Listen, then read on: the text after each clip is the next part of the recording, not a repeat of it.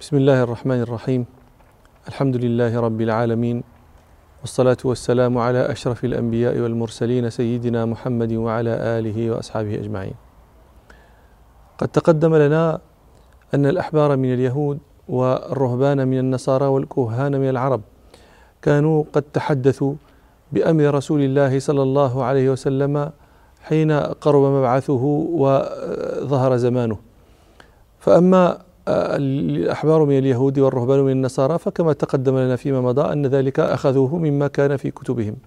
وأما الكهان من العرب فإنهم تلقفوا ذلك مما أتتهم به الشياطين مما كانوا يسترقون من السمع إذ كانوا لا يحجبون عن استراق السمع. ولهذا كانت الكهنة فاشية في العرب وكان مرجوعا إليها في في حكمهم. روى مسلم في الصحيح عن عبد الله بن عباس رضي الله عنهما قال أخبرني رجل من أصحاب رسول الله صلى الله عليه وسلم من الأنصار قال بينما نحن جلوس ليلة مع رسول الله صلى الله عليه وسلم إذ رمي بنجم فاستنار. فقال صلى الله عليه وسلم ماذا كنتم تقولون في الجاهلية إذا رمي بمثل هذا؟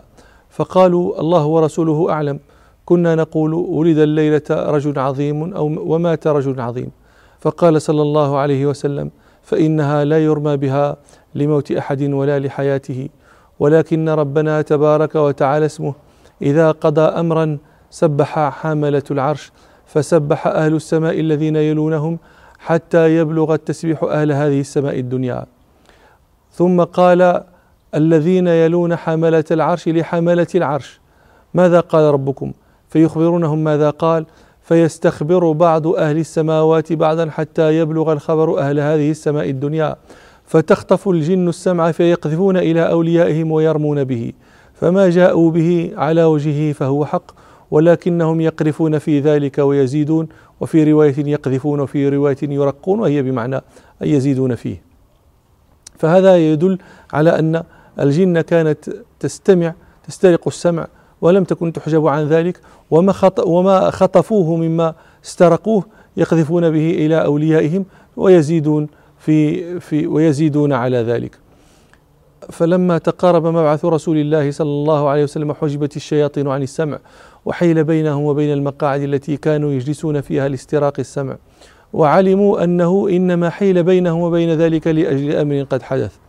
روى البخاري ومسلم في صحيحيهما عن ابن عباس رضي الله عنهما قال انطلق النبي صلى الله عليه وسلم في طائفة من أصحابه إلى سوق عكاظ.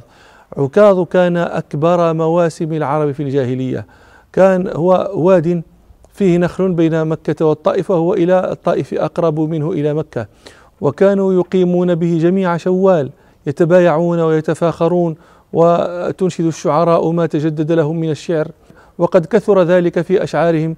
قال حسان رضي الله عنه سأنشر إن حييت لكم كلاما ينشر في المواسم من عكاظ فانطلق رسول الله صلى الله عليه وسلم مع طائفة من أصحابه قاصدين سوق عكاظ. وقد حيل بين الشياطين وبين خبر السماء وأرسلت عليهم الشهب فرجعت الشياطين إلى قومهم فقالوا ما لكم؟ قالوا حيل بيننا وبين خبر السماء ورمينا بالشهب. فقالوا ما حال بينكم وبين خبر السماء إلا أمر حدث فاضربوا مشارق الأرض ومغاربها لتنظروا هذا الذي حال بينكم وبين أمر السماء. فانطلقوا انطلقت الجن يضربون مشارق الأرض ومغاربها. فمن جملة أولئك قوم منهم طائفة من الجن انطلقوا جهة تهامة. فوجدوا رأوا النبي صلى الله عليه وسلم وهو مع أصحابه في آه، بطن نخلة يصلي بهم رسول الله صلى الله عليه وسلم صلاة الفجر. فاستمعت الجن فقالوا هذا الذي حال بينكم وبين خبر السماء. فهنالك حين رجعوا إلى قومهم فقالوا يا قومنا إنا سمعنا قرآنا عجبا يهدي إلى الرشد. فأنزل الله سبحانه على نبيه قل أوحي إلي أنه استمع نفر من الجن فقالوا إنا سمعنا قرآنا عجبا يهدي إلى الرشد فآمنا به ولن نشرك بربنا أحدا إلى أن يقول ربنا سبحانه حاكيا كلامهم وإنا وأن قراءة لمسنا السماء فوجدناها ملئت حرسا شديدا وشهبا وإنا وأن كنا نقعد منها مقاعد للسمع فمن يستمع الآن يجد له شهابا رصدا فهذا يدل على أنهم كما ذكرنا كانوا يسترقون السمع فيأتون به إلى كهانهم. فمن جملة ما أتوا به خبر رسول الله صلى الله عليه وسلم من ذلك ما روى البخاري في الصحيح عن ابن عمر رضي الله عنهما قال ما سمعت عمر لشيء قط يقول أظنه كذا إلا كان كما يظن. بينما هو جالس إذ مر رجل جميل فقال عمر رضي الله عنه لقد أخطأ ظني أو إن هذا على دينه في الجاهلية أو كان كاهنهم. علي به فدعي له الرجل فسأله عن ذلك فقال ما رأيتك اليوم استقبل به رجل مسلم. فعزم عليه فقال قد كنت كاهنهم في الجاهلية. فقال له عمر ما أعجب ما جاءتك به جنيتك. فقال بينما أنا ذات يوم في السوق جاءتني أعرف فيها الفزع. فقالت ألم ترى الجن وإبلاسها ويأسها من بعد إنكاسها ولحوقها بالقلاص وأحلاسها؟ قال عمر رضي الله عنه صدق بينا أنا عند آلهتهم ذات يوم إذا جاء رجل بعجل فذبحه فصرخ به صارخ لم أسمع صارخا قط أشد صوتا منه يقول يا جليح أمر نجيح رجل فصيح يقول لا إله إلا الله. فوثب القوم فقلت لا أبرح حتى أعلم ما وراء هذا. فقال يا جليح أمر نجيح رجل فصيح يقول لا إله إلا الله. قال فقمت فما نشبنا أن قيل هذا نبي. وحديث البخاري ليس فيه تسمية الرجل الذي خاطبه عمر رضي الله عنه واسمه سواد بن قارب. وأسلم وسبب إسلامه ما ذكر مما جاءت به جنيته. وهذا الحديث روي بأبسط من مما رواه البخاري في الصحيح. رواه الحاكم في مستدركه والطبراني ورواه آه، أصحاب السير بأسانيد كلها لا تخلو من مقال لكن يعضد بعضها بعضا ويقوي بعضها بعضا كما قال ابن حجر. وحاصلها أن عمر رضي الله عنه آه، مر به ذات يوم سود بن قارب فقال له رجل يا, يا أمير المؤمنين أتعرف هذا المار؟ قال لا من هو؟ قال هذا سواد بن قارب رجل من أهل اليمن له فيهم شرف وموضع. هذا الذي أتاه رأيه بظهور رسول الله صلى الله عليه وسلم. قال عمر علي به فدعي له. فقال عمر أنت سواد بن قارب؟ قال نعم. قال أنت الذي آه، أتاك رأيك بظهور رسول الله صلى الله عليه وسلم؟ قال نعم. قال فما زلت على ما كنت عليه من كهنتك. فغضب سواد بن قارب وقال والله يا أمير المؤمنين ما استقبلني أحد بمثل هذا منذ أسلمت. فقال له عمر يا سبحان الله والله لما كنا فيه من الشرك أشد مما كنت عليه من الكهانة. أخبرني بإتيانك رأيك بظهور النبي صلى الله عليه وسلم. فقال نعم يا أمير المؤمنين بين أنا ذات يوم بين اليائم والنقضان. إذ أتاني فضرب رجلي وقال يا سواد بن قارب قم فافهم واعقل إن كنت تعقل. قد بعث نبي من لؤي بن غالب يقول لا إله إلا الله.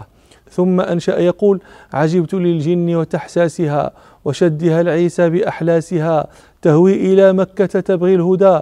ما مؤمن الجن كأرجاسها. فارحل إلى الصفوة من هاشم واسم بعينيك إلى راسها. فلم أرفع قال سواد فلم أرفع بقوله رأسا. وقلت له دعني فإني أمسيت ناعسا قال فلما كانت الليلة الثانية أتاني وأنا نائم فضرب رجلي وقال ألم أقل لك؟ قم يا سواد بن قارب وافهم واعقل إن كنت تعقل. قد بعث رسول من لؤي بن غالب يدعو إلى الله وعبادته. ثم أنشأ يقول عجبت للجن وتطلى بها وشدها العيسى بأقتابها. تهوي إلى مكة تبغي الهدى. ما صادق الجن ككذابها؟ فارحل إلى الصفوة من هاشم ليس قداماها كأذنابها. قال فلم أرفع بمقالته رأسا. فلما كانت الليلة الثالثة أتاني فضرب رجلي وقال قوم يا سواد بن قارب وافهم وأعقل إن كنت تعقل. قد بعث رسول من لؤي بن غالب يدعو إلى الله وإلى عبادته. ثم أنشأ يقول عجبت للجن وتجآرها وشدها العيسى بأكوارها. تهوي إلى مكة تبغي الهدى. ما مؤمن الجن ككفارها؟ فارحل إلى الصفوة من هاشم بين روابها وأحجارها. قال فألقي في نفسي حب الإسلام. فلما أصبحت شددت الرحل على ناقتي ومضيت بها إلى مكة. فلما كنت ببعض الطريق قيل لي إن رسول الله صلى الله عليه وسلم قد هاجر إلى المدينة. قال فأتيت المدينة فسألت عنه فقيل لي هو جالس في المسجد. فأتيت المسجد فعقلت الناقة ودخل ودخلت فقلت يا رسول الله اسمع ما قالتي فقال لي أبو بكر أدنه أدنه. قال فلم يزل يدنيني حتى جلست بين يديه صلى الله عليه وسلم. فقال هات وأخبرني بإتيانك رأيك. فقال قال فقلت أتاني نجيي بعد هدء ورقدة ولم يك فيما قد بلوت بكاذبي. ثلاث ليال قوله كل ليلة. أتاك رسول من لؤي بن غالب فشمرت عن ذيل الإزار ووسطت بي الذعلب الوجناء غبر السباسب فأشهد أن الله لا رب غيره وأنك مأمون على كل غائب وأنك أدنى المرسلين وسيلة إلى الله يا ابن الأكرمين الأطايب صلى الله عليه وسلم. فمرنا بما يأتيك يا خير مرسل وإن كان فيما جاء شيب الذوائب وكن لي شفيعا يوم لا ذو شفاعة سواك بمغن عن سواد بن قارب. فلما ولد صلى الله عليه وسلم أخبرت آمنة أمه جده عبد المطلب لأن أباه كان قد مات. أباه عبد الله كان قد مات فقد قيل قالت طائفة من العلماء إنه مات وأم وهو حمل في بطن أمه صلى الله عليه وسلم. وقالت قال الأكثرون بل مات وهو في المهد. فبعث عبد المطلب يلتمس له المراضع على عادة القوم يومئذ. فاسترضعت له امرأة من بني سعد يقال لها حليمة بنت أبي ذؤيب. ولما كان عندها حصل الشق الأول لصدره صلى الله عليه وسلم. روى مسلم في الصحيح عن أنس رضي الله عنه أن رسول الله صلى الله عليه وسلم أتاه جبريل وهو يلعب مع الغلمان فأخذه فصرعه فشق عن قلبه فاستخرج قلبه فاستخرج منه علقة ثم قال هذا حظ الشيطان منك. ثم غسله في طست من ذهب بماء زمزم. ثم لأمه فأعاده مكانه. فجاء الغلمان يسعون إلى أمه صل إلى أمه صلى الله عليه وسلم يعني ضئره حليمة فقالوا إن محمدا قد قتل صلى الله عليه وسلم. فاستقبلوه وهو منتقع اللون.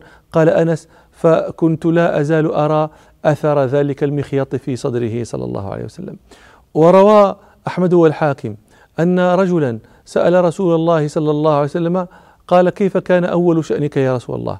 فقال صلى الله عليه وسلم كانت حاضنتي من بني سعد بن بكر فانطلقت أنا وابن لها في بهم لنا ولم نأخذ مع معنا زادا. فقلت يا أخي اذهب فأتنا بزاد من عند أمنا. فانطلق أخي قال فأقبل طيران أبيضان كأنهما نسران. فقال أحدهما أهوه؟ قال نعم.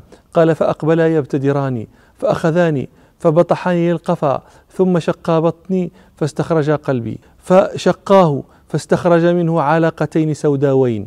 فقال أحدهما لصاحبه خطه واختم عليه بخاتم النبوة. فقال أحدهما للآخر اجعله في كفة واجعل الفا من أمته في كفة.